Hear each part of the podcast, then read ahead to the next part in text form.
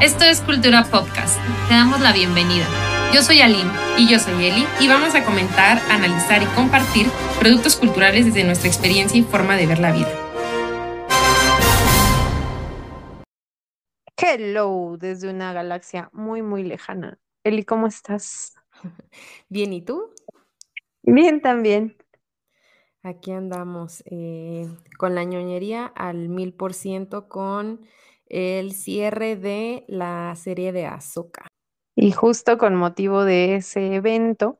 Con motivo del cierre de la temporada de Azoka y también en seguimiento al mes de octubre que les comentamos que iban a ser puras brujas, pues traigo a las brujas del universo de Star Wars. ¿Quiénes son esas tú?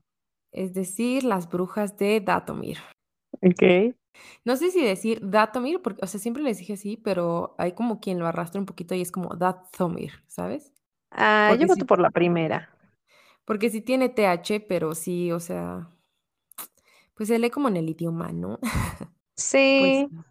Pues, sí, les voy a platicar un poquito de, de acerca de las brujas del universo de Star Wars.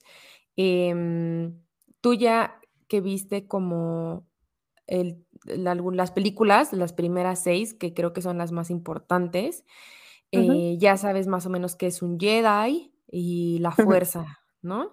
Entonces, em, si quieres como tú explicar esa parte para, o sea, como lo entiendes de una manera, pues que ya, o sea, yo siento como que de repente hablamos como de la fuerza de una manera como ya muy profunda y como que me revuelvo. Entonces, si quieres, tú expliques esa parte y ya yo complemento como la parte de, de la fuerza que utilizan las brujas. A ver, yo tengo entendido que existe la fuerza, que es como una entidad y un medio que está ahí, pero que hay gente sensible a la fuerza con la capacidad a través del entrenamiento y pues también con base en su genética o condiciones individuales, que al ser sensible a la fuerza tiene la capacidad de, pues no sé si dominarla, más bien de usarla, ¿no? Sí, un poco de ambas. Entonces, literal, la fuerza se puede manifestar en que yo puedo hacer que un objeto haga lo que yo quiera, ¿no? O sea, que, no sé, a lo mejor se levante y se mueva para allá, o que una persona también actúe, o sea, como manipularlo un poco a la distancia físicamente, ¿no? O causarle dolor y hacer que las personas salgan volando y las cosas también. Entonces, como que la fuerza está en todo y puedes usarla de formas muy flexibles para, entiendo, el lo que conocemos como el bien o el mal, ¿no? Pues sí, es como una especie de ki para los que son como fans de Dragon Ball. Eh, es una fuerza que se siente eh, como una especie de energía en todos los seres vivos de la galaxia. En sí, todos los seres vivos tienen sensibilidad, digamos, en el aspecto en el que afecta a todos como esta parte de ser energía porque todos los seres vivos al, final generan como una energía, pero sí hay ciertas personas que tienen como una sensibilidad mucho mayor y bajo entrenamiento la controlan y la encausan hacia ciertas acciones, eh, porque al final la fuerza es también como una conexión como con tu lado espiritual. Entonces, por eso justo si te vas como del lado oscuro de la fuerza, eres como digamos, malo y tus acciones están, más que ser malo, están regidas como por tus emociones y del lado de la luz estás regido como por em, la paz y la justicia sin envolverte emocionalmente, ¿no? Pero en sí como, pues sí, todos son, son sensibles a la, a la fuerza en un mayor o menor grado. Ahora, esto viene al caso porque justo las brujas de Dathomir eh, en un primer momento son creadas por una Jedi. Esta Jedi se llamaba Alaya y fue desterrada al planeta de Dathomir, que es de donde son las brujas. Fue desterrada porque en épocas antiguas se mm, desterraba eh, a, a, un Jedi cuando pues no, cumplía como con el código, que es como este libro de leyes de, de los Jedi. Eh, algo que quería agregar es que sí, sí es como que ayuda a jalar objetos, a aventar objetos, a aventar personas, como a manipular de esa manera como ciertos objetos, no hacer sufrir porque realmente mm, no es como, como, no sé, lo pensé como un crucio y, no, o sea, a través de la fuerza no, puedes lanzar rayos y puedes hacer daño, pero no hacer sentir. Entonces, como dañar de esa manera, mm, no. Pero sí te da como ciertas habilidades, como por ejemplo, un Jedi a través de la fuerza puede, por ejemplo, correr más rápido, eh, dar saltos más altos, eh, caer de un lugar muy alto y a través de la fuerza, o sea, como amortiguarlo, o sea, como ese tipo de acciones que, que también, o sea, estás como muy unido con tu entorno. Entonces, regresando al tema de Alaya, pues rompe el código y, la destierran a, Datomir. No se sabe si Datomir era ya como una colonia penitenciaria, o sea que que se utilizaba como en la antigua república como una especie de, cárcel eh, o solamente eh, como primer momento a, Alaya, porque al final sí había más gente desterrada en ese planeta y cuando ella llegó eh, vivían en un caos porque de este país son los, bueno, de este planeta, perdón, son los Rancorns. No sé si tú recuerdas al Rancorn que sale en el episodio 6. No, es en el 5 me parece. Eh, en el episodio en el que Luke Skywalker va a salvar a Leia y a Han Solo de las manos de, de Java de Hot. Mm. No, no lo recuerdo. O sea, sí sé qué momento de la historia dices, pero no, no lo recuerdo. Pues mira, en la quinta película se va Luke Skywalker a entrenar con, con Yoda pero secuestran a Han, bueno, lo, meten en, en este metal. Y Leia intenta ir a salvarlo y la dejan como esclavizada, ¿no? Entonces, él va a salvarlos, Luke, y bueno, creo que ya es incluso en la seis en la que va a salvarlos, y lo echan a un foso en el que hay un Rancor, que es un monstruo muy mm. grande, muy fuerte, eh, como con varios ojos. Sí. Esa es la primera vez que creo que todos vimos un Rancor, pero en, otras series ha tenido como otras apariciones. Se los pongo ahí en, los show notes, sobre todo su apariencia para que, para que lo vean, porque es como tres veces un humano y es muy grande y son muy salvajes, muy violentos. Entonces, cuando llega Alaya a Dathomir, está haciendo la población que fue desterrada ahí, pues completamente eh, arrasada por los Rancors o los que sobreviven, pues nada más están eh, viendo cómo pueden lidiar con eso. Pero ella, como es una usuaria de la fuerza, puede manejar esta situación y los domestica, digamos, entre comillas, porque los convierte en, en una especie como de, como caballos, porque los empiezan a montar y a, domar.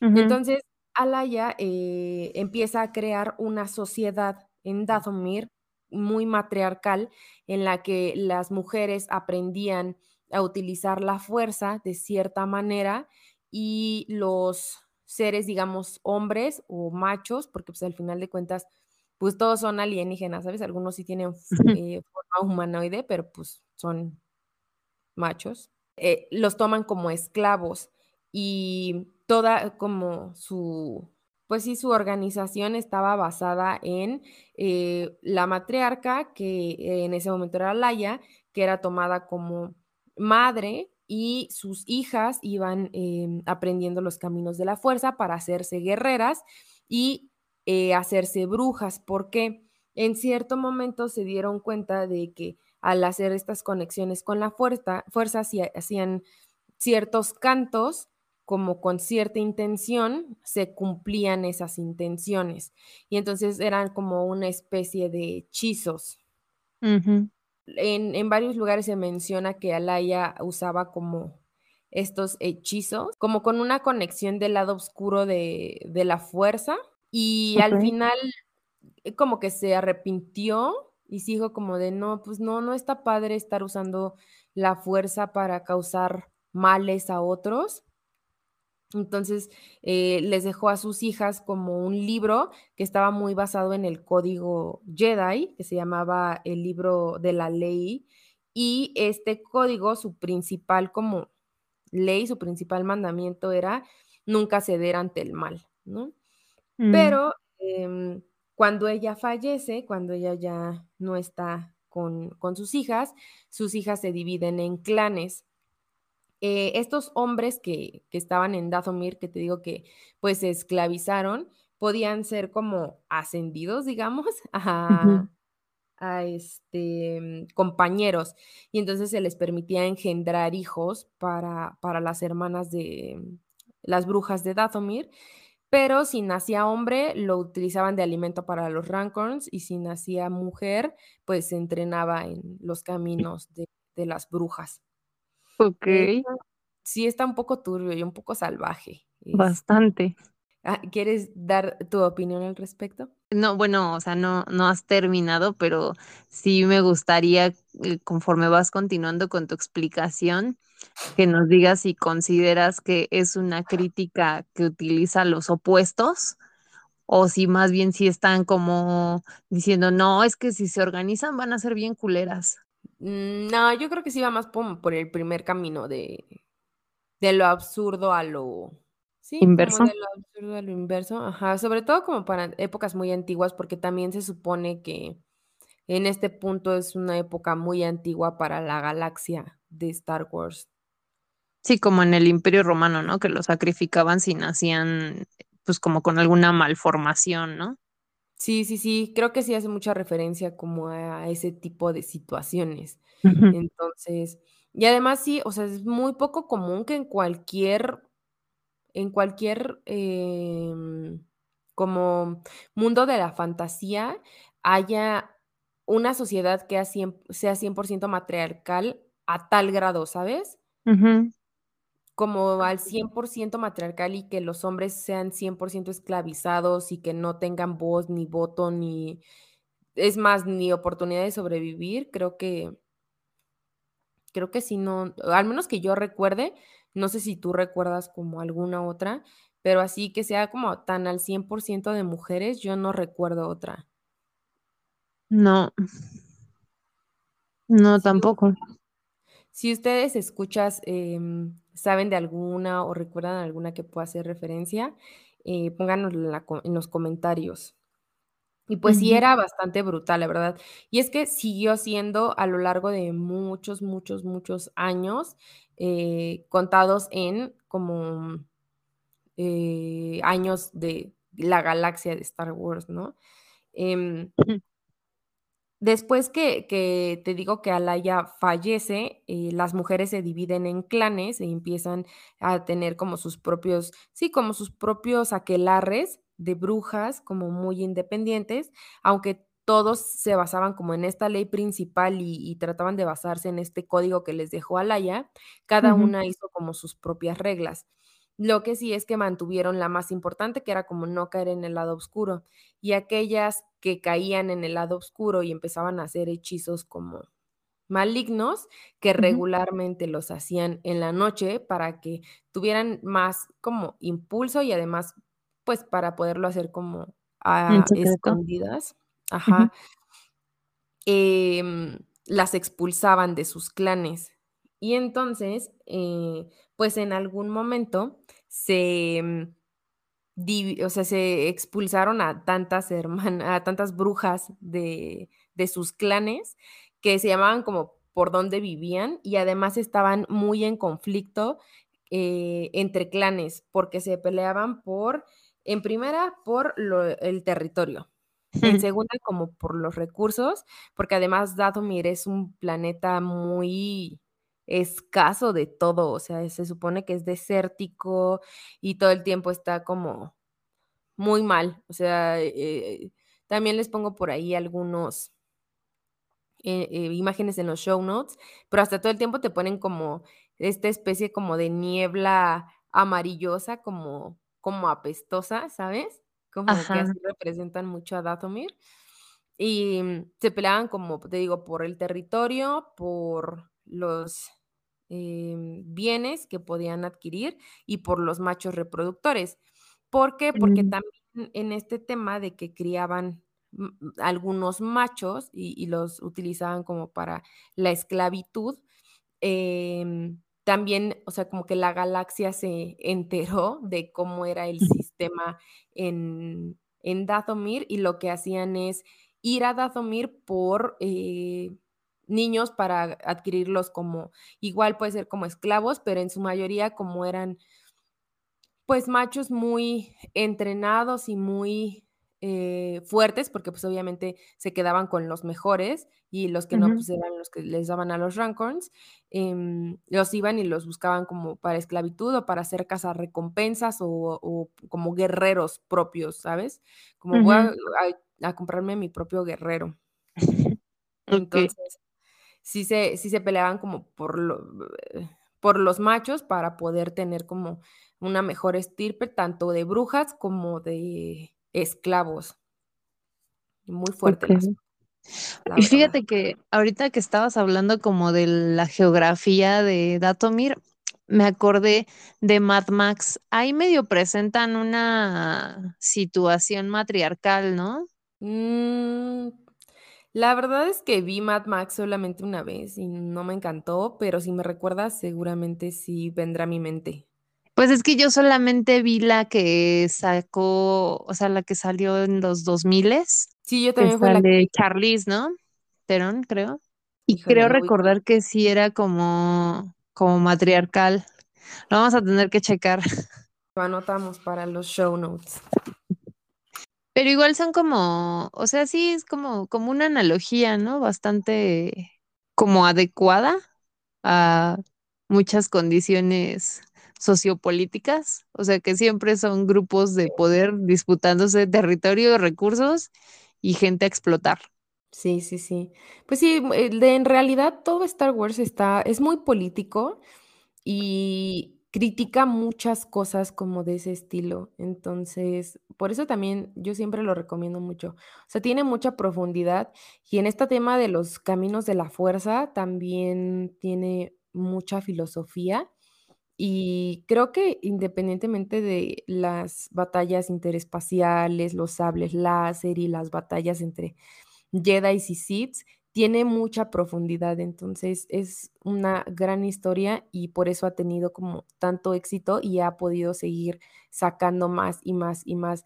Y además justo se, se empieza a abrir y como de esas cosas que se fueron abriendo, han salido más y más y más cosas, ¿no? Entonces, creo que sí es, o sea, entiendo que de repente es como de, ya es tanto que ya por favor, pero, o sea, al final de cuentas, vale la pena, siento, siento yo, ¿no? O sea, por ejemplo, yo en, en mi particular caso, conocí a las brujas hasta en Clone Wars, la, la serie animada, eh, porque justo presentan como a Zach Ventres y te presentan que de ahí viene Maul, que bueno, yo hablaré ahorita un poquito más acerca de Darth Maul, pero te presentan al planeta, te presentan como a las brujas y al clan de las Hermanas de la Noche, que ahorita voy a hablar un poquito de, ellas.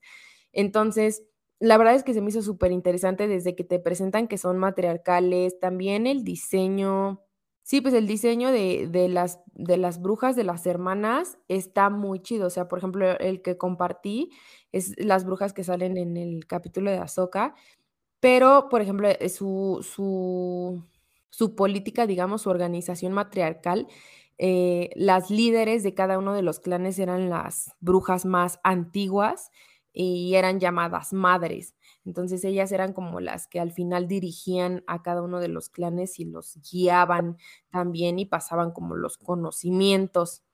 Entonces, eh, la madre de las de las hermanas de la noche, que digo que es este clan del que ahorita voy a hablar, también tiene un diseño muy cañón, o sea, sí visualmente sí tienen como una, eh, forma y y un diseño muy muy chido. Entonces, también esa parte me gusta mucho. No sé si el el video que que te mandé tuviste oportunidad de ver cómo cómo eran físicamente. Sí, pero lo que más me gustaron fueron sus túnicas. O sea, estaban como, o sea, de las que pasan, sus Sí. túnicas o su ropa tienen buen sentido de la moda, ¿eh? Sí, están muy chidas, la verdad. Bueno, entonces, ¿quiénes son las hermanas de la noche? Pues estas hermanas de la noche son justo estas brujas que fueron desterradas de cada uno de sus clanes y a una de ellas se le ocurrió como de, oigan, ¿por qué no nos juntamos y hacemos nuestro propio clan del lado oscuro? Y entonces fue que se formó el clan de las hermanas de la noche y justo llamadas así porque hacían sus hechizos, digamos, pues durante la noche, ¿no? Entonces, a partir de ellas viene un tema muy importante porque justo al usar como este tipo de, de magia empiezan a eh, dominar todo el planeta. Entonces, empiezan a vencer mucho a los otros clanes y a, o sea, porque no tienen escrúpulos, ¿sabes? Y mm, hay ciertas cosas que, que debilitan a los Sith, pero en sí en las Hermanas de la Noche no, no es tanto esa situación, porque, por ejemplo, Em, en el tema de los Sith, en teoría, solamente debe haber un maestro y un aprendiz. O sea, un el aprendiz no puede tener otro aprendiz, y no hay como más, em, como una escuela o como el templo que que le enseña como a muchos niños sensibles a la fuerza. No, o sea, los Sith es como, a ver, solamente soy yo maestro, tú aprendiz, hasta que regularmente, pues, el aprendiz mata al maestro, como sucedió con Darth Sidious cuando mató a Darth Plagueis, o como Darth Sidious cuando lo mató Darth Vader, ¿no? Sí. Y es cuando como se va cortando el ciclo. Entonces, eh, ese ciclo como de maestro-aprendiz en los Sith ha delimitado mucho el hecho de que se puedan como hacer más, y en las Hermanas de la Noche, o sea, no tenían como esa limitante de de la regla de los 2 Ujú, y además sí había como mucha sororidad y mucha solidaridad entre ellas, porque se consideraban realmente hermanas, y sí seguían como con este tema de clan matriarcal y gobernado como por mujeres, entonces, eh, sí seguían muy muy unidas. Entonces, creo que eso fue algo que con con la situación en la que no tienen escrúpulos, como que no tienen nada que perder, y las otras brujas sí tenían como esa limitante, digamos, pues, los las ayudó mucho a poder sobresalir, y tenían dominado, te digo, por completo al al planeta, y así fue por muchos años. Te digo que yo las conocí en en Clone Wars, porque, pues, presentan como a Zag Ventress, que, em, pues, salió como de de Dathomir, y y la madre que estaba como a cargo de las Hermanas de la Noche en ese momento es Madre Tarsil, que me parece que es como justo la que más unió al clan y y la que logró como tantas cosas en en Dathomir para ellas. Bueno, ya les ya les conté un poquito acerca de cómo es que utilizaban la fuerza para para poder hacer sus hechizos. Entonces, como bajo esta perspectiva, pues, cualquier como persona sensible a la fuerza, bajo cierto entrenamiento, puede utilizarlo de ciertas formas, ¿sabes?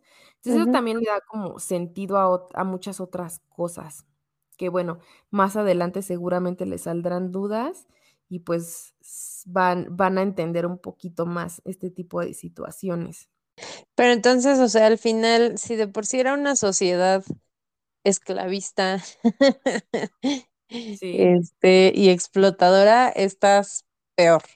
Pues sí, porque, o sea, no tienen miedo en usar como el lado oscuro, ¿sabes? O sea, no no tienen miedo, pues, en asesinar, en así, o sea, usar hechizos para causarle un mal a otra persona, no buscan balance con la fuerza, sino, eh, irse mover moverse totalmente por sus emociones, por muchas veces por venganza, por, eh, remordimiento, por envidia, ¿sabes? Entonces, eh Sí, o sea, completamente movidas por, digamos, como el mal y además como por el poder, porque también ellas al ser como todo era como muy primitivo en Dathomir y no tenían como estos avances tecnológicos ni para poder como salir del planeta. Entonces, no tenían naves, o sea, realmente las naves que ellas llegaron a ver fueron las de las, los otros, pues sí, las, personas que las visitaban para poderse llevar como a estos esclavos y guerreros. Entonces, eh, las hermanas de la noche lo que sí buscaban hasta cierto punto es que el mismo planeta evolucionara y, las brujas ya no fueran solamente como esas brujas esclavistas que solamente vamos a visitar cuando necesitamos guerreros, sino empezar como a expandir su poder a través de la galaxia. Pero, pues claramente no es una situación sencilla, pero pues eh, empezaron a intentarlo principalmente Madre Tarsil porque, eh, como ya les mencioné, Dad Maul, que no sé si lo recuerdas, es este, este villano de las, las precuelas que Obi-Wan parte a la mitad, que mata a Qui-Gon Jinn en la película, en la primera película de, las precuelas, que es de hecho pues, el episodio 1, que es esta persona que, que, tiene como rojo y negro en su cara, que se parece un poco al, al este ente de Insidious. Ajá. Que de hecho salió antes Small, según yo. Y que siempre pensé que sus cuernitos eran como los del dinosaurio ese que tiene una coronita, ¿sabes? ¿Cuál? Hay un dinosaurio que tiene como una coronita de huesitos. No me acuerdo cómo se llama esa especie. Pues igual y sí se basaron, ¿eh? Pues, o sea, como que sus huesitos siempre me parecieron muy, este, jurásicos. pues tan padres, la verdad. Sí. Me, gusta el diseño de Darth Maul. Pero bueno, total que cómo llegó Darth Maul a la historia, fue nacido como esclavo en Dathomir y en algún momento fue Darth Sidious por él, o sea, es decir, el canciller Palpatine, es decir, el emperador, fue a Dathomir en búsqueda de un guerrero que los ayudara a él y a su todavía entonces vivo maestro Darth Plagueis. Y entonces una de las madres le, le da a, dicen que es su hijo, pero no sea ciencia cierta, em, que haya sido como su hijo de sangre, ¿sabes? Como de que me embaracé y lo parí, o porque todas son como madres, entonces, o sea, así les llaman, entonces no sé si realmente te digo es como de sangre o solamente la llamaba madre. Y no lo especifican, entonces, em, si alguien lo sabe. Ser cualquiera. pues sí, sí no, pero pues eh, así es como con, con Mol, que es de, de una especie que se llama Sabrak y que de hecho no es como originario de Dathomir, ¿no? Pero fueron llegando ahí y se dieron cuenta de que eran como de, los, de las especies que, que salían mejores guerreros y pues nació, nació como, como este, este niño, ¿no? Entonces Sidious al sentir como justo que tenía mucha sensibilidad a la fuerza, súper contento, pues le dice como que sí, se lo lleva, pero justo Tarsil lo hizo a propósito para poder tener como un papel en las guerras clon y tener un papel en, la, en el conflicto actual de la galaxia y pues hasta cierta medida, te digo, empezar a ganar un poder que las llevara más allá de su planeta y más allá de lo único que conocían pero pues no, no sabían hasta dónde se iba a poder, ¿no? Eh, y el desarrollo de, de Dad Maul es un poquito como... Es muy interesante porque si te quedas solamente con esa parte de intento matar a Obi-Wan, mató a Qui-Gon, intentó matar a Obi-Wan, Obi-Wan lo parte a la mitad y, ya, ¿no? Y se va. Pero realmente él sobrevive a, a esa caída spoiler alert para que no ha visto ¿Cómo le hizo? absolutamente todo lo demás, pues entiendo que justo Madre, Madre Tarsil sintió en la fuerza que eso había sucedido y a través de, de la brujería logró como mantenerlo como con vida.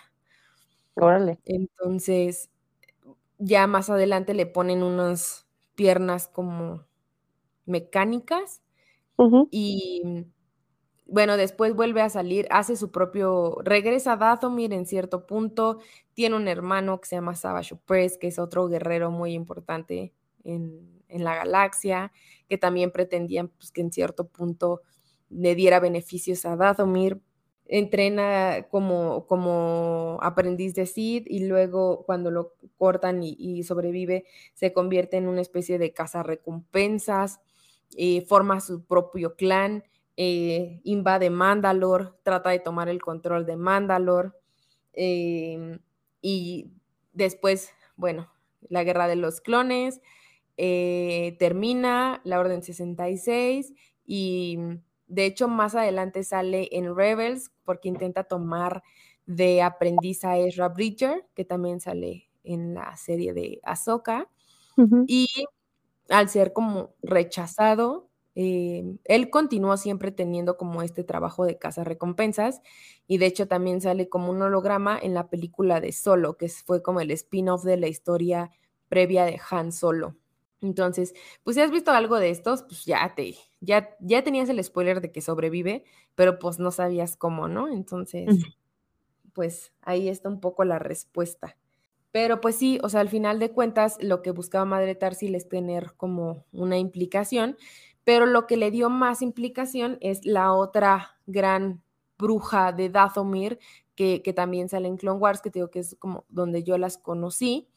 Y eh, Azak Ventres es una niña nacida en Dathomir, más adelante vendida como esclava.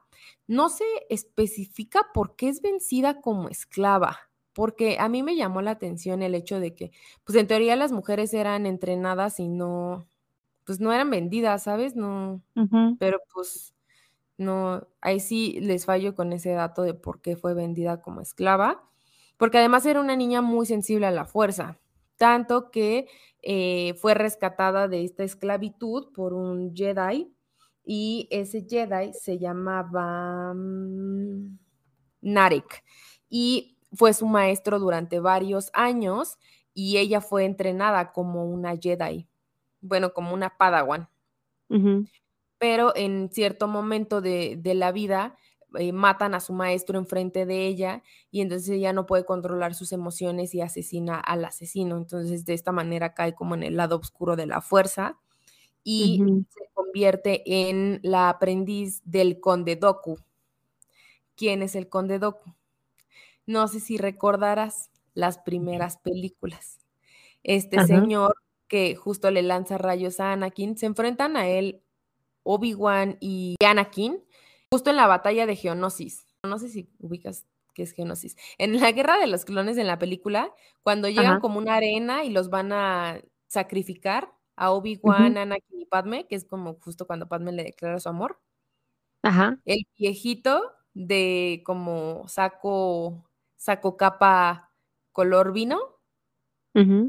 Ese es el Conde Doku. Ok. ¿Sí lo recuerdas? Sí. Ok. Él fue Jedi también, pero justo estaba ya muy harto también de, eh, muchas cosas que sucedían mal dentro de, del consejo y que pues ya veía bien corrompido, ¿no? Que creo que es algo que ya había mencionado. Y entonces lo deja, pero él fue el maestro de Qui-Gon, que a su vez fue el maestro de Obi-Wan, ¿no? Y justo cuando se va, Darth Sidious lo toma también como aprendiz. Pero cuando Maul llega a cierto punto, pues le dice como de, a ver, échale ganas, porque si no me sirves, pues bye, ¿no? Y entonces el conde Doku toma de aprendiz a, a Ventres y pues sí llega un momento en el que Sidious empieza a ver que Asaj empieza a evolucionar muchísimo y a darle más poder a, a Doku y le dice como de, la eliminas o yo te elimino a ti, ¿no? Porque pues, es regla de dos, un maestro y un aprendiz. Entonces, eh, Doku intenta asesinar a Asaj y entonces ella lo logra como huir y huye justo de regreso a Dathomir, porque justo al, como te digo, no la agarraron de bebé y entonces como tiene conexión con su pasado, sabe que las hermanas de la noche son su clan y entonces regresa Dathomir en búsqueda de ayuda y la ayudan eh, a tener como esa venganza con, con Doku porque también te digo que ellas buscaban como más poder, ¿no? Al final no lo logra, se alía con otro Jedi, con, más bien con un Jedi que se llama Quinlan Boss, van a atacar a, a, Doku y le dice, pues tenés que entrenar en las artes del lado oscuro de la fuerza porque si no, no vamos a poder vencer a Doku. Si lo entrena, van, lo enfrentan y se enamoran.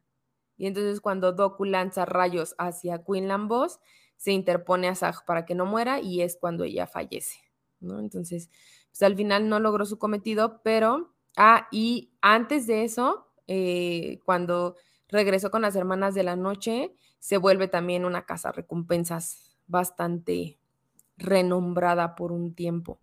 Es uno de los personajes principales de Clone Wars, se podría decir, y tiene, tiene mucho protagonismo y también me parece un personaje extremadamente interesante. También tiene una arte conceptual, me parece muy agradable. Ella usa como colores, o sea, como este tipo de túnicas que traen las brujas, pero en tonos como morados fuertes. también son blancas las brujas, eh, sobre todo las hermanas de la noche, y tienen marcas como hematomas en su cara y los ojos completamente negros. Entonces son, son muy entre terroríficas, pero padre. También, pues les ponemos como en los show notes las, las imágenes, igual la, la, que les compartí es como en el live action, que me parece una excelente representación de las hermanas de la noche para un live action. Me gustó muchísimo cómo las llevaron, siento que no la regaron, siento que les pusieron los, el maquillaje bastante impecable y se ven muy bien. No sé si, si tú recuerdas como la imagen que compartí. Sí, son sustos que dan gusto. Sustos de buen gusto. Ándale. Sí, sí, sí, está, está bastante, están bastante padres, la verdad.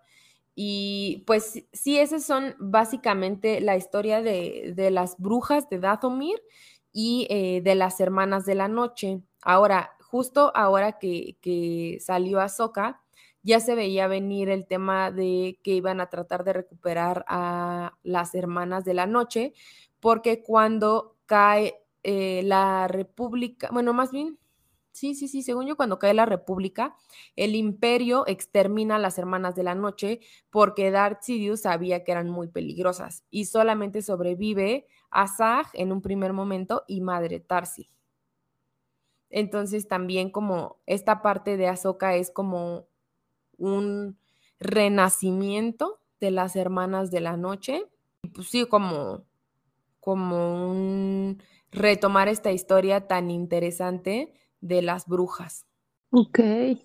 Y aparte, como mencionabas en el primer capítulo en el que hablamos de, o sea, en el primer capítulo de Azoka, o cuando hablamos del primer capítulo de Azoka, que justo agarraron mucha historia con fuerza femenina, ¿no? Y como villanas femeninas. Sí, siento que Clone Wars abrió mucho eso. Y de ahí, o sea, sin opacar a los protagonistas masculinos tampoco, sí ha, habido una explosión bastante fuerte de, de, personajes importantes femeninos. O sea, en la primera trilogía creo que te decía la más importante es Leia, que sí es de las protagonistas, pero al final de cuentas, pues siento que Luke sí tiene como más protagonismo. Em, en los episodios 1, 2 y 3, pues también está Padme y hay algunas Jedi, pero como, o sea, el consejo, los más importantes de que Yoda, Windu, Obi-Wan, Plo Koon, Kiadimundi, o sea, casi puros maestros em, hombres, digamos, o machos. Hay, hay, sí hay maestras em, en el consejo mujeres y creo que se les dio más peso a través de Clone Wars. O sea, por ejemplo, ya hablamos de Deepa Vilava, me parece un personajazo. Eh, también, por ejemplo, de, la maestra Luminara, eh, la misma Soka, ¿no? Que nació en, en, Clone Wars como, como la Padawan de Anakin, que es pues el personaje principal, se podría decir, de absolutamente toda la saga, la saga. Y pues es como como una hermana, una hija para él, y es, Ahsoka está muy cañona, ¿no? Entonces, eso abrió muchísimo la puerta, y en Rebels, pues ni se diga, ¿no? Ya dentro de, del grupo, del equipo fantasma, pues están Sabine Gren y, y Hera Syndulla, ¿no? Que también forman parte de esta serie de, de. Y eh, pues sí, o sea, siento que Star Wars sin necesidad, siento que, por ejemplo, eh, Rey Skywalker, que creo que tú ya no viste las últimas tres películas, ¿o sí? No. Pues ahórratelas. bueno, la verdad es que es cero. O sea, siento que las ves una vez para poder opinar y ya, ¿sabes? Pero sí siento que ahí, por ejemplo, Rey está súper, súper forzada. O sea, no, no, no me gusta para nada su personaje, no me gusta cómo le dieron el crecimiento de 0 a 100 en 5 segundos. Eh, siento que a pesar de que intentaron darle el protagonismo, todo el tiempo está siendo ordenada por, por hombres. No, no, no, todo mal. O sea, la verdad es que no me gusta para nada. Eh, y todo lo contrario en las series. Súper orgánico el liderazgo de Hera Sindula, súper orgánico el poder de Ahsoka, súper orgánico como todo eso. Y da justo también como una sensación a Zach Ventres, por ejemplo, también, que logró sobrevivir a pues a una orden directa de Darth Sidious, ¿sabes? Cuando era el canciller y era el próximo emperador. Creo que es algo muy fuerte. Eh, el tema que presentaron las hermanas de la noche, de ahí a las brujas de Dathomir, que incluso tienen presencia incluso en, videojuegos canon como Jedi Fallen Order.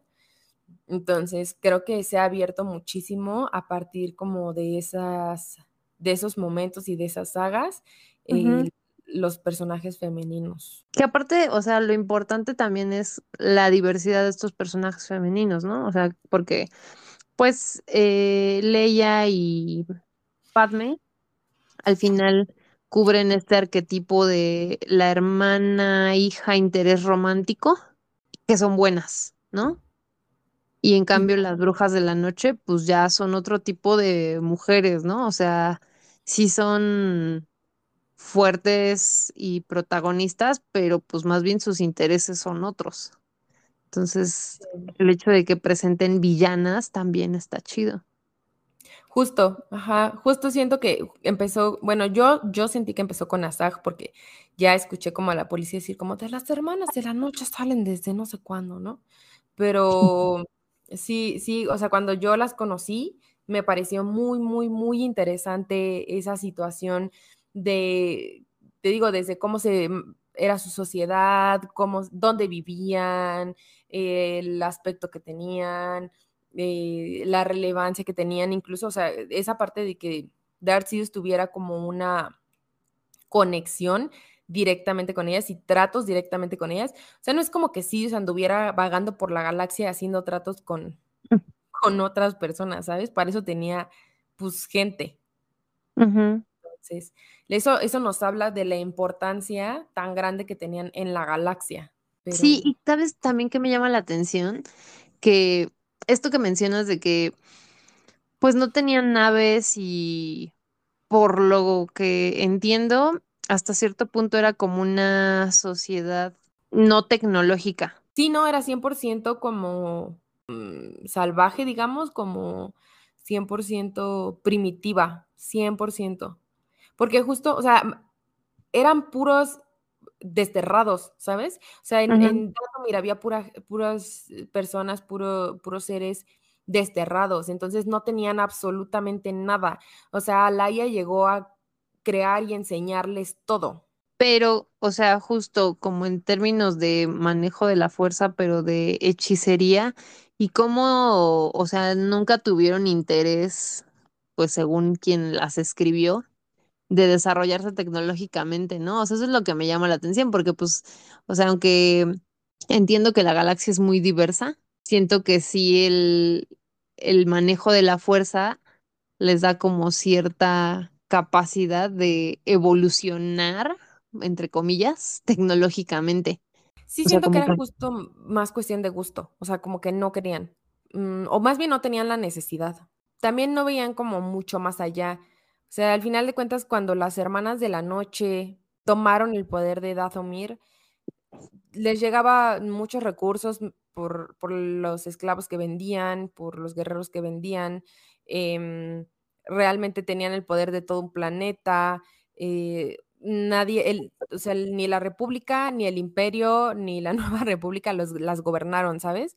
Eran un planeta completamente independiente. No era como que ah, tenían un representante en el Senado y ese representante era el que velaba por los intereses del planeta, ¿no? Como en general sucedía en la galaxia. O sea, ellas se reían mis, mis leyes, mi planeta, mis formas y punto, se acabó, ¿sabes? Sí. Entonces creo que eso también las ayudaba a no querer como mucho más porque estaban, pues estaban muy cómodas. Entonces creo que justo Madre Tarsil fue la que dijo como, a ver, o sea, sí, estamos muy bien como estamos, pero no sabemos, podríamos estar mejor, podríamos tener más de un planeta, ¿no? Podríamos tener mucho más protagonismo en la política galáctica, que creo que justo la política galáctica a las demás pues no les interesaba. Muy interesante. Sí, y otra cosa que no he mencionado de las hermanas de la noche es que se especializaban en combate y se especializaban en ciertos combates, o sea, como que dentro de cuando empezaban a especializarse como guerreras, había unas que se especializaban en el combate cuerpo a cuerpo, otras en el combate con arco y otras en Ay, se me olvidó el último combate y, la verdad no lo escribí, pero se los pongo en los show notes, los tres combates que utilizaban. Pero, todo, o sea, justo lo que te decía de que los Jedi utilizan también la fuerza para impulsarse, para brincar más alto. O sea, todas las hermanas de la noche, bueno, en sí, todas las brujas de Dathomir, que son cosas como diferentes que, que muchas veces creen que es lo mismo. Se hablan de, las brujas de Dathomir y luego, luego piensan en las hermanas de la noche, porque sí son como las que más salen, pero en realidad las brujas son todas las que habitaban Dathomir y las hermanas de la noche son este clan que se compuso por las expulsadas, ¿no? Eh, pero todas utilizaban, o sea, de que sus arcos incluso, o sea, llameaban como verde, como con esta parte de la hechicería, mm. eh, cuando eh, peleaban también podían hacer como conjuros para eh, tener un mayor control, eh, y todo estaba como muy guiado por la fuerza, potencializado, digamos. Muy cool. Sí, y otra cosa que les quería contar eh, del tema de, porque creo que puede ser nuevo para muchas personas, no sé si tú ya lo habías escuchado, este tema del aprendiz maestro de los SITs, que solamente es como la regla de los dos. Sí. Sí es, sí es nueva, ¿no? Para ti. No, sí lo había, es que lo dicen en las pelis, ¿no? Justo creo que en ese punto en el que Darth Maul vio que ya mataron a alguien o tiene que matar a alguien, no me acuerdo. O sea, según yo en esa pelis donde establecen esa monogamia. Esa monogamia verdaderamente. Eh, pues sí, solamente con eh, en Dathomir, de hecho, se tiene vestigios de una escuela de SITS y es de las pocas como situaciones en las cuales se ve que se enseñaba a más de uno, ¿sabes? Que, mm. esta regla de los dos.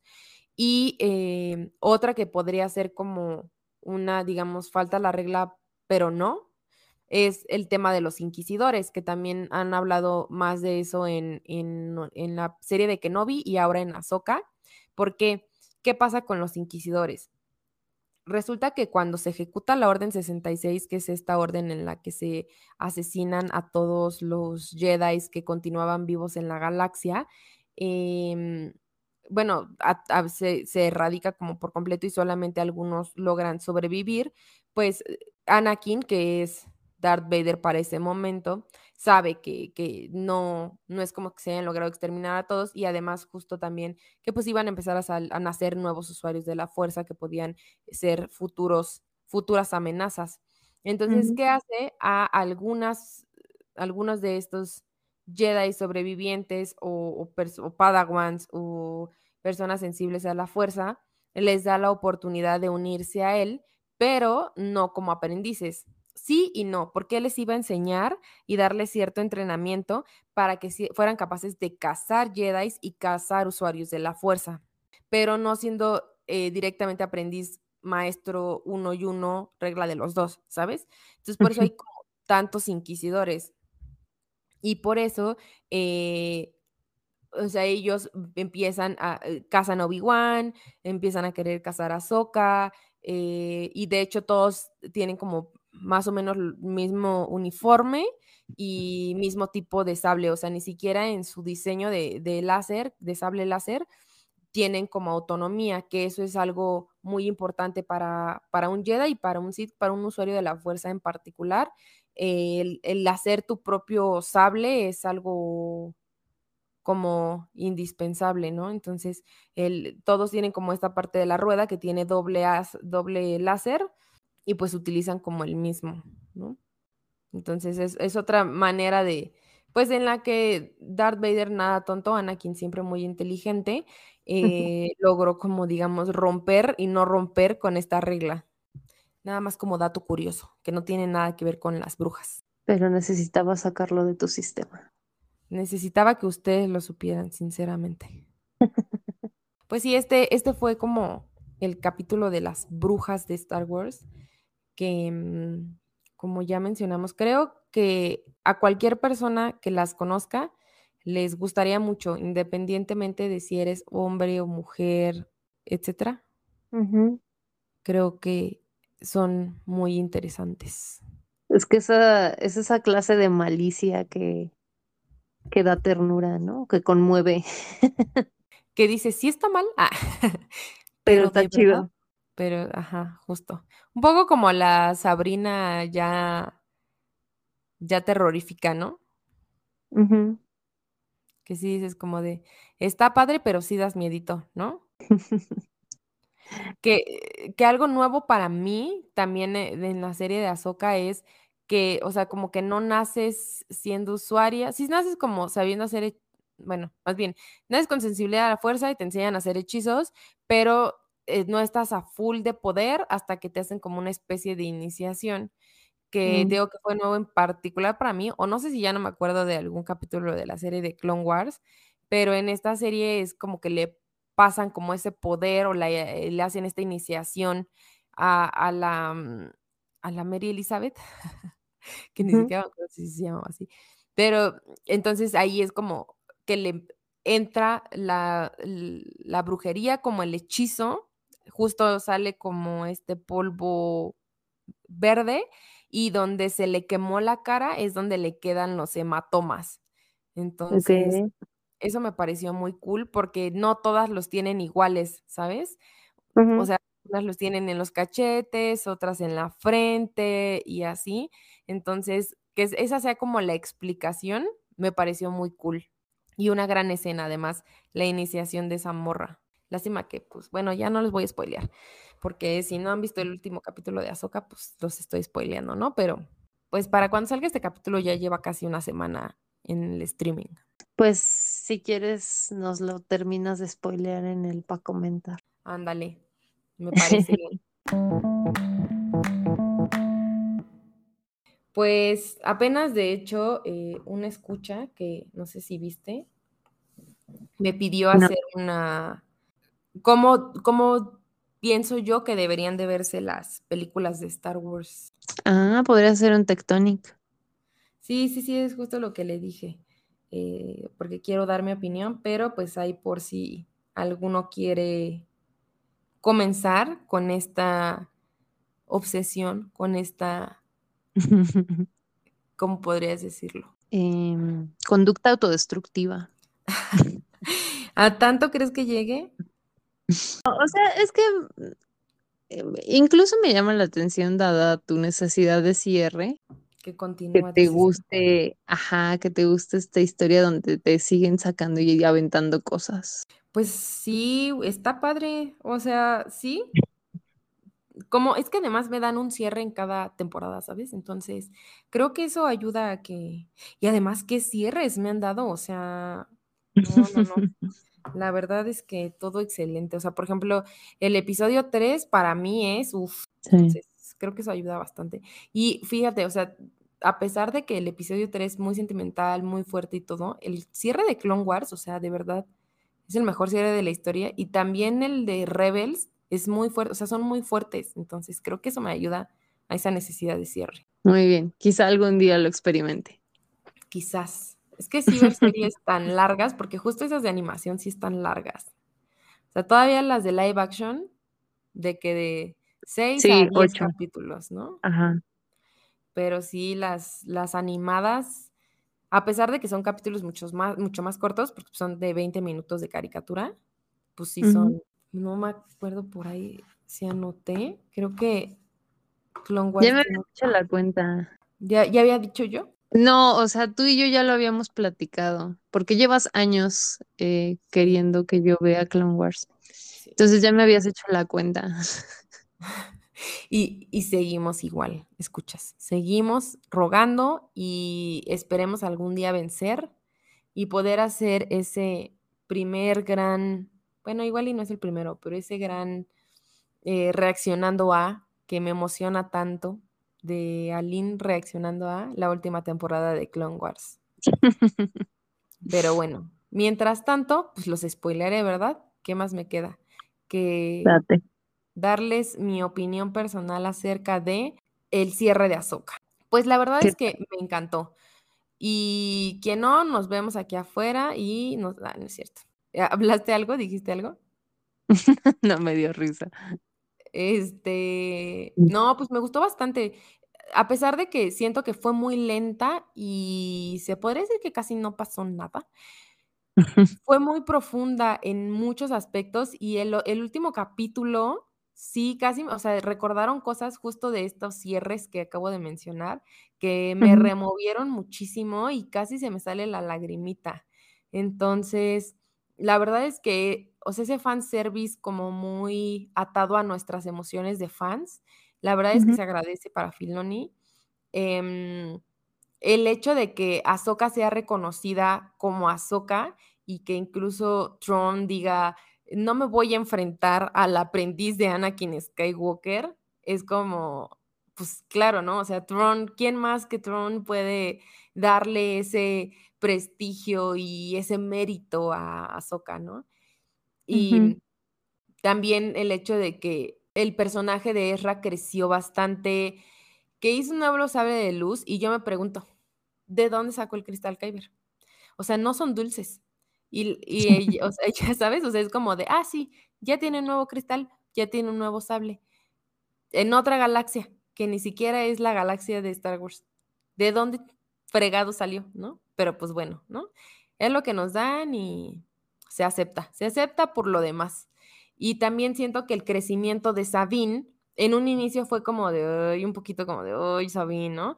Pero justo ya que te como de, oye, si te acuerdas que su planeta valió madre, y si te acuerdas que su familia estaba ahí, y si te acuerdas que, entonces, sí siento que ya eh, nos, nos, hicieron empatizar mucho más con ella en este último capítulo y también siento que su, no, no les voy a spoilear al 100%, pero su, su control total de la fuerza fue muy orgánico. O sea, yo vi memes que decían, por favor, Dave Filoni, te amo, pero por favor no le des uso de la fuerza a Sabine. Ok. Pero creo que el cómo lo hizo fue muy orgánico y se agradece porque justo no se vio forzado. Y también justo una vez que entiendes que, por ejemplo, las hermanas de la noche, bueno, en general las brujas de Dadomir son usuarias de la fuerza y que en realidad todos somos usuarios, bueno, yo incluyéndome, ¿verdad? Todos somos usuarios de la fuerza hasta cierto punto y hasta cierto nivel con justo mucho entrenamiento, mucha conexión, tratando de, ir más allá y dar un paso más, podrías, ¿no? Entonces abre como muchas puertas en ese aspecto, como cuando Videl aprendió a volar con su ki, ¿no? Mm, Entonces creo que eso también fue un gran acierto. Y además en lo que se queda, o sea, sí te deja un final bien abierto, te deja como muy pendiente, ya quieres que salga la segunda temporada. Eh, mucha, mucha referencia. O sea, Dave Filoni de verdad se pasó cuando dijo que no necesitabas ver Clone Wars y no necesitabas ver Rebels para entenderle a Soka. O sea, muchísima referencia a ambos. Eh, porque al final hay unas esculturas que son en las que está este actor que además también su historia se quedó inconclusa, que es este nuevo actor eh, que sale como de Sid en, bueno, como de villano en la serie, pero el actor falleció. Entonces su historia se quedó como abierta, no sabemos qué van a hacer ahí, si van a utilizar CGI o van a darle un cierre, pues ya de lo que no estaba planeado y así, pero dejaron un final muy abierto y, y, se ve que él está parado en porque él decía que justo quería ir a esa galaxia porque tenía, quería conocer algo de allá, ¿no? Y cuando se muestran estas em, como estatuas, pues entiendes muchas cosas, ¿no? Pero sí necesitas haber visto Clone Wars para saber quiénes son las personas de esas estatuas, ¿no? Y luego al final, ya cuando Ahsoka eh, y, Sabine ven como y, sienten la energía y, el, y la fuerza de, de, Anakin, pues también, ¿no? Casi, casi me saca la lagrimita. Muy, muy padre. O sea, porque además, ¿te acuerdas que en el capítulo de Ahsoka mencioné que cuando ella es acusada falsamente por la, por la orden, de, de, haber cometido traición, y él es el único que cree en ella, y si le dice a, bueno, ya, yo spoileándote, ya no lo vas a sentir, Aline, pero yo te culpo a ti. ¿Ok? Esa es revictimización, ¿eh? Una disculpita, no lo quiero hacer, pero sí quiero spoilear. Ok. Este, le dice a Sabine como de, mi maestro fue el único que estuvo conmigo y no me abandonó y siempre creyó en mí hasta cuando todos los demás no, ¿no? Y entonces ahí sí me dije, no manches, sí es cierto. Anakin. Entonces. Vuelve. Este, sí, sí, sí, sí fue. Sí fue fuerte. Fue interesante. Pero pues sí, entonces yo le daría un 10 de 10, la verdad, al último capítulo. No sé si a mm. toda la serie le daría un 10 de 10, pero creo que fue un gran cierre y un gran inicio de una segunda temporada. Muy bien. Y pues eso es lo que yo traía para comentar, aunque también creo que por ahí tenemos la situación de que terminó por fin la huelga de guionistas, ¿no? Bravo, sí. Aunque dicen que, o sea, aunque ya terminó, no nos emocionemos tanto porque todavía falta que todos la acepten y que este, se firmen como los nuevos acuerdos y que ya que todos firmen y se acepte que se retome, ¿no? El, el tema de las, de las series y etcétera. Con que no les pase como a Francis y sus compas en el capítulo ese en el que se estaban manifestando y como es huelga de hambre les engañan. ¿Te acuerdas? Sí, sí, sí. El, bueno, me acuerdo del capítulo, cuando le dice, me dio el sombrero de la suerte, de la, sí, ¿no? El sombrero mágico, ¿cómo dice? Sí, era algo así como su sombrero mágico. Sí, sí, sí, sí, sí, me acuerdo de eso. Pues esperemos que no se repita la historia. Esperemos. Y que también acabe pronto la de actores, ¿no? Porque pues puede haber acabado la de guionistas, pero si la de actores sigue igual, pues con quién van a grabar, ¿no? Pues es que la solución, que es la tecnología, es lo que empezó la... Todo el drama, claro. sí. A ver. Sí, pues a ver, a ver qué sucede y a ver cómo termina toda la situación. Pero pues esperemos que todo bien, ¿no? Porque pues, la neta sí no estaban pidiendo cosas tan descabelladas y sí se pasan de lanza, ¿no? Sí, eso de los extintos derechos laborales. Sí. Y pues no sé si esto es algo como muy, ya muy antiguo, si ya me pasé, pero en Fortnite salió la skin de Ahsoka. Por si, no sé si todavía pueden comprar el pase de batalla, pero pues ahí chequenle si les gusta. Creo que acaba justo la siguiente semana o algo así. Pero pues, échenle, échenle, un ojito. Si juegan Fortnite y quieren la skin de Azukatano. Podrían. pues ya empieza octubre, eh, oficialmente, ¿no? Y este, y pues también vienen estrenos en el cine, aunque pues la verdad es que muy poquitos. Vienen estrenos también en televisión. Ya viene la segunda temporada de Loki. ¿Sí te emociona mucho? Sí, porque me gustó mucho la primera, pero no espero que esta sea igual de buena, ¿sabes? Sí, sí, sí, sí, es complicado, es complicado. Este, pues sí, pues a, mí sí me gustó la primera, no, no así como tan extremadamente, pero sí me gustó sí espero bastante de la segunda. Y ya ves que dicen que es la, la primera serie de, de, Marvel, o bueno, el primer trabajo de Marvel, que en general no necesitó regrabaciones. Mm. No sé eso qué, qué conlleve, qué, qué demás traiga, ¿no? Pero, ¿por qué otras cosas sí necesitaron regrabaciones? pues no especificaron, yo nada más leí eso, la verdad.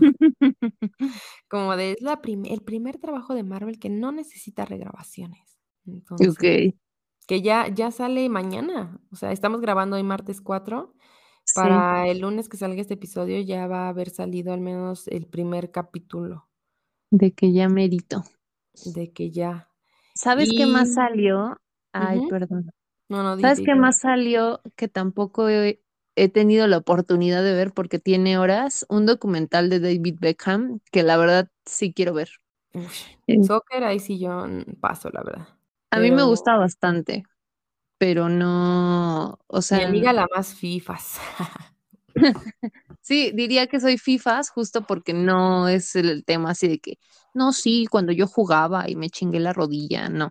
Este, es algo que me gusta ver, no, no lo que te practico, vas el sábado a, a jugar el Foot 7 o el Foot Mm, rápido, saliendo se echan sus No, chelas. no. Em, pero sí, justo es una figura bien interesante David Beckham, también por lo que ha generado en Estados Unidos, ¿no? Que obviamente a ti no te late el soccer, también por la herencia del fútbol americano y que sabemos que el soccer en Estados Unidos apesta, ¿no?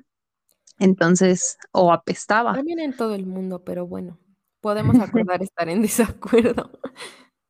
Y justo todo lo que ha hecho para promover un mayor nivel en Estados Unidos, porque pues de que la gente gasta en eventos deportivos, gasta, ¿no? Es un negociazo.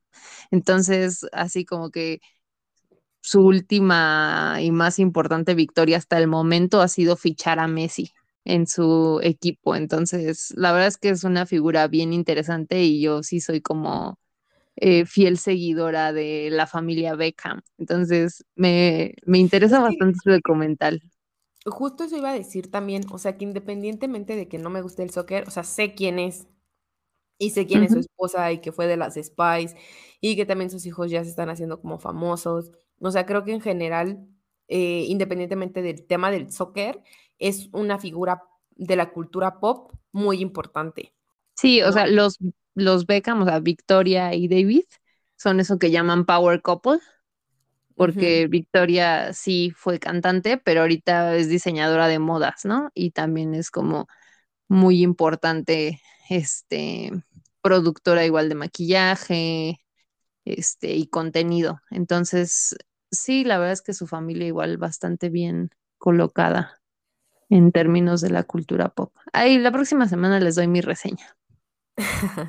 Y bueno, en cuanto a estrenos, también, pues en el cine ya va a salir el Eras Tour de Taylor Swift, que ya Mm, platicamos un poquito de ella, que nosotras fuimos al concierto.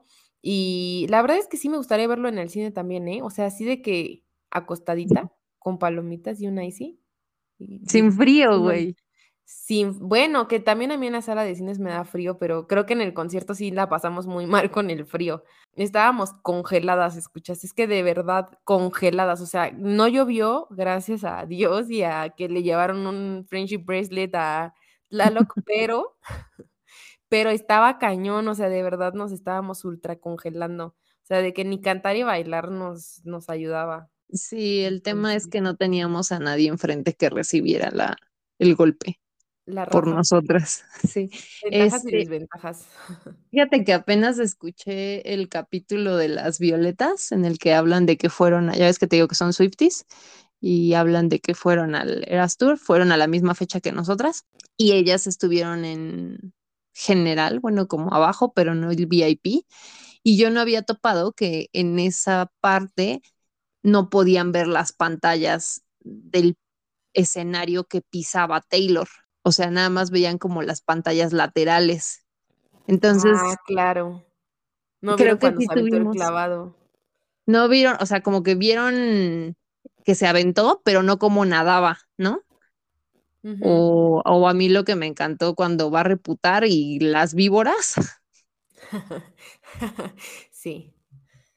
Sí. Entonces, creo que también digo, pues si eres Swiftie, velo las veces que te haga feliz, ¿no? Pero igual creo que te va a dar la experiencia de que vas a ver las mejores tomas para cada canción. Sí, sí, sí, sí, y sin frío. Entonces Así ahora nada más necesito tener a alguien, porque Delia me dijo como de, no, pues yo iría por ti, ¿no? Y yo fue como, y pues Mau, a ver, ¿no? Vemos si se, si se logra convencer. Si no, pues tendrás que volver a ser la víctima. Jalo, porque te debía eh, dos conciertos, ya solo te debo uno. Ah, fíjate qué tal. Te Yo ni siquiera cobrar. estaba tan consciente de esa deuda, la verdad. Pero bueno, se agradece el compromiso. Por último, perdóname, ¿ibas a decir algo más? Sí, pero no me acuerdo qué. Ucha, desde el concierto, ¿ibas a decir algo más? Mm, No, ya se fue. Ok, pues igual y ahorita regresa. Yo lo que iba a decir es eh, esta otra noticia de que falleció el actor que hacía de Dumbledore en las últimas películas de Harry Potter, es decir, de la 3 a la 8, bueno, en las últimas casi todas, ¿no? Pero que ya ves que platicábamos las dos que no éramos tan fans de su actuación, aunque pues digo, claro, siempre una muerte pues es lamentable, ¿no? Michael Gavon se pronuncia. No me, no, no soy la mejor referencia para pronunciación, El Michael. el Michael, el Michael pasó a un mejor mundo. Sí, Y y pues ahí también el tema es como de dirección, ¿no? O sea, porque justo el reemplazo de Dumbledore coincide con el cambio de director, ¿no? Que el primero fue Cuarón, el primero que manejó a este nuevo Dumbledore, porque el primer Dumbledore que por lo menos yo, y me imagino que a ti también me parecía perfecto, Sí. perfecto, perfecto, no solamente por sus características físicas, sino por la forma en la que lo dirigieron, incluso como... su, su personalidad, o sea, era mucho más calmado. O sea, siempre hemos criticado esta parte de que en el Cáliz de Fuego llega y le grita a Harry Potter, tú pusiste tu nombre en el cáliz, como bien alterado. Y Dumbledore, o sea, era como de que todo tranquilidad, toda paz, no perdía los estribos jamás. Y, eh, y en esas películas era como ultra intenso. Sí, o incluso la complexión, ¿no? O sea, porque sí, los dos hombres blancos eh, en su tercera edad, pero el tipo de, de cuerpo, hasta la forma de caminar, la neta es que era mejor de, el de Chris Columbus. Entonces, acá no sé si, o sea, justo Cuarón fue el que dio la pauta de así de mal va a funcionar este Dumbledore y, y todos se la siguieron, el Yates. Este, pero bueno, o sea, igual justo es el Dumbledore de la mayoría de las películas y pues que en paz Pues es lo descanse. que hay, ¿no? Sé que está, eh, sé que es gratis, pero miren lo que nos están dando. No, pues sí, pues esperemos que esté en un lugar mejor. Sentimos mucho su fallecimiento y pues al final de cuentas sí salió en una de las sagas más importantes para la cultura pop y mal que bien hizo un trabajo de Dumbledore, que es uno de los personajes principales y más queridos dentro de la saga. Y yo me acordé ahora que, que, que enteré- me enteré de la noticia, me acordé de la muerte de Dumbledore justamente en el libro Uf, y como toda esa parte de, de la torre, de las varitas, de el funeral, y es, o sea, me acuerdo que cuando leí el 6 ya había salido como el 7 creo que ya lo, lo he comentado, y el hecho de que empecé a llorar con el funeral descontroladamente, seguí llorando como todo el final del 6 y cuando empecé el 7 abrí el libro, todavía tenía como esas lágrimas en los ojos y al leer la dedicatoria de J.K. Rowling del, del libro 7 uf, fue peor. Entonces sí me acordé mucho y, e incluso me dio como bastante sentimiento el acordarme, porque además vi un videito por ahí, un TikTok, que en, en el castillo de, no sé si en el de Orlando o en el de Los creo que fue en Orlando. en, en, en uno de los parques que está el castillo, eh, alzaron la varita, ¿no? Como para conmemorarlo. Y este, y pues estuvo bastante emotivo y también eso, eso me recordó y me dio muchísimo sentimiento. Fíjate, es que también da para mucho esto, este tema, ¿no?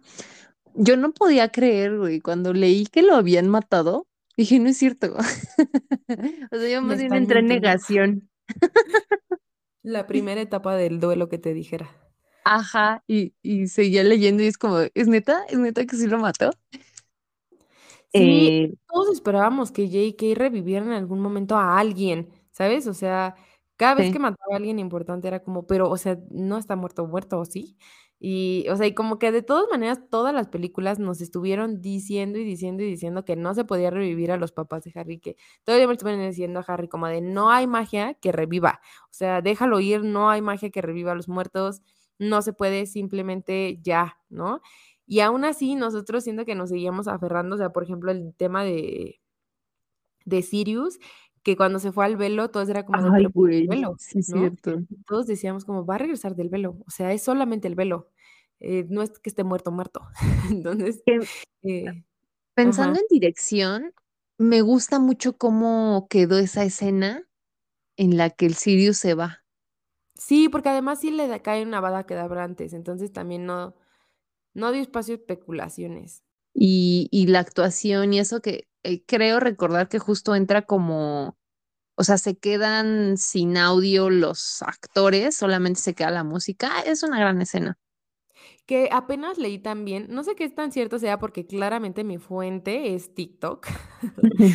Este, leí también, bueno, leí, eh, lo vi en el TikTok y lo leí en el texto de TikTok, pero que que el grito de Harry, o sea, que justo ese día al actor, o sea, a Daniel Radcliffe, se le había muerto un pariente.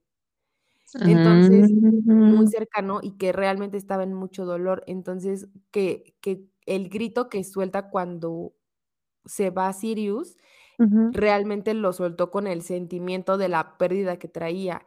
Entonces, como en homenaje a a su dolor y a esa pérdida que sí vivió Daniel Radcliffe, lo mutearon para darle como más como poder a la escena. Excelente manejo. Excelente. Sí, repito, excelente servicio. mi fuente es el TikTok. No vinieron a platicar conmigo los productores. Me gusta la teoría, me funciona. La tomo. Y volviendo a Dumbledore, ¿qué opinas del actor que lo interpreta de joven en las de Grindelwald? Siento que, o sea, el actor me gusta mucho. Ay, En sí, un en un en un ámbito profesional y físico, o sea, en ambos, muy sensual. muy sensual y y muy y muy buen actor, me parece, desde mi humilde opinión. Aparte que es ah, también ñoño, ¿no? O sea, es como actor ñoño. sí, sí, sí, sí. Es Jude Law, ¿no? Sí, sí, sí, que también es el Doctor Watson. Entonces, también Y Magneto, ¿no? ajá. Sí, sí, sí, sí, sí, sí, me cae muy bien él. Este, pero sí me causa conflicto, o sea, hay muchas cosas que me causan conflicto de esas películas, pero dentro de las más, dijéramos, es, este, que en qué momento Dumbledore se empezó a vestir con túnicas y a valerle madre cómo se veía, ¿sabes?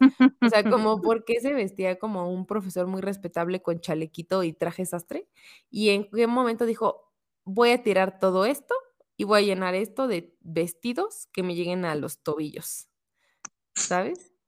O sea, y es Este, que en en en en los libros sí se menciona que todos los magos visten con túnicas y que se ven súper raros en un ambiente normal y que, eh, o sea, que los puedes identificar como justo por eso. Pero, o sea, haciendo esa transición a, sí es como de, güey, ¿por qué no le pusieron túnica? Es que siento que la túnica les quita como esto, Sex esta sensación. No, no, no, aparte, como es esta idea de acción, o sea, de persona intrépida, ¿sabes? O sea, como que en el lenguaje corporal, la gente que tiene túnica, pues no tiene la capacidad de transmitir la misma como intención que alguien que no trae túnica. Entonces, creo que es por ese tema, como de que no, necesitamos que sea como alguien activo, alguien este, ágil, rápido, y la túnica no se lo va a permitir. Se le va a atorar entre las piernas. Ajá, o sea, en general creo que también por eso no los pusieron en túnica y también como para hacerlo más eh, atractivo y moderno, ¿no? O sea, toda la saga. Sí, Y aunque en cambio, su novio es Jack Sparrow haciendo de Grindelwald, ¿no? Pero bueno. Y una explicación podría ser que ya como la, la depresión post haberse encontrado con, es, con el amor de su vida lo llevó a usar túnicas y a descuidarse. Encontrando el tapón al hueco, excelente. Se agradece. ya me acordé, no es Magneto, es el profesor Javier, ¿no? No, el profesor Javier es John McAvoy, ¿se llama? ¿Sí es John? Ah, sí. James McAvoy. James, el, el que hace de la bestia también en fragmentado. Bueno, el que hace del fragmentado en fragmentado. Pero entonces ya me entró la duda. Creo que no, creo que no sale en X-Men. ¿O sí? Lo averiguaremos. Lo ponemos en los show notes. Bueno, sí. No, porque no es Jude No, no es otro también muy sensual. también. Pues sí. No, salen, no, no se menciona en su trayectoria que te dijera. Una disculpita. Una disculpita, pero miren, se corrigió aquí mismo, ¿no? Mm, mm, mm. En fin, pues eso sería todo por este capítulo. Ya lo alargamos un montón. Si llegaste hasta acá, eh, de verdad te mereces un premio. Y quería agradecer en este capítulo muy entrañablemente a esas personas que ya activaron la campanita y que en cuanto salen nuestros episodios los van a escuchar, em, porque ya nos percatamos de que eso sucede. Y pues muchas gracias. Díganos quiénes son para pues mandar ahí un saludo aunque sea. Un saludo especial. Con mucho, mucho amor y mucha ñoñería. Hecho. Pues muchas gracias y que tengan un buen inicio de semana. Bonito lunes. Bye.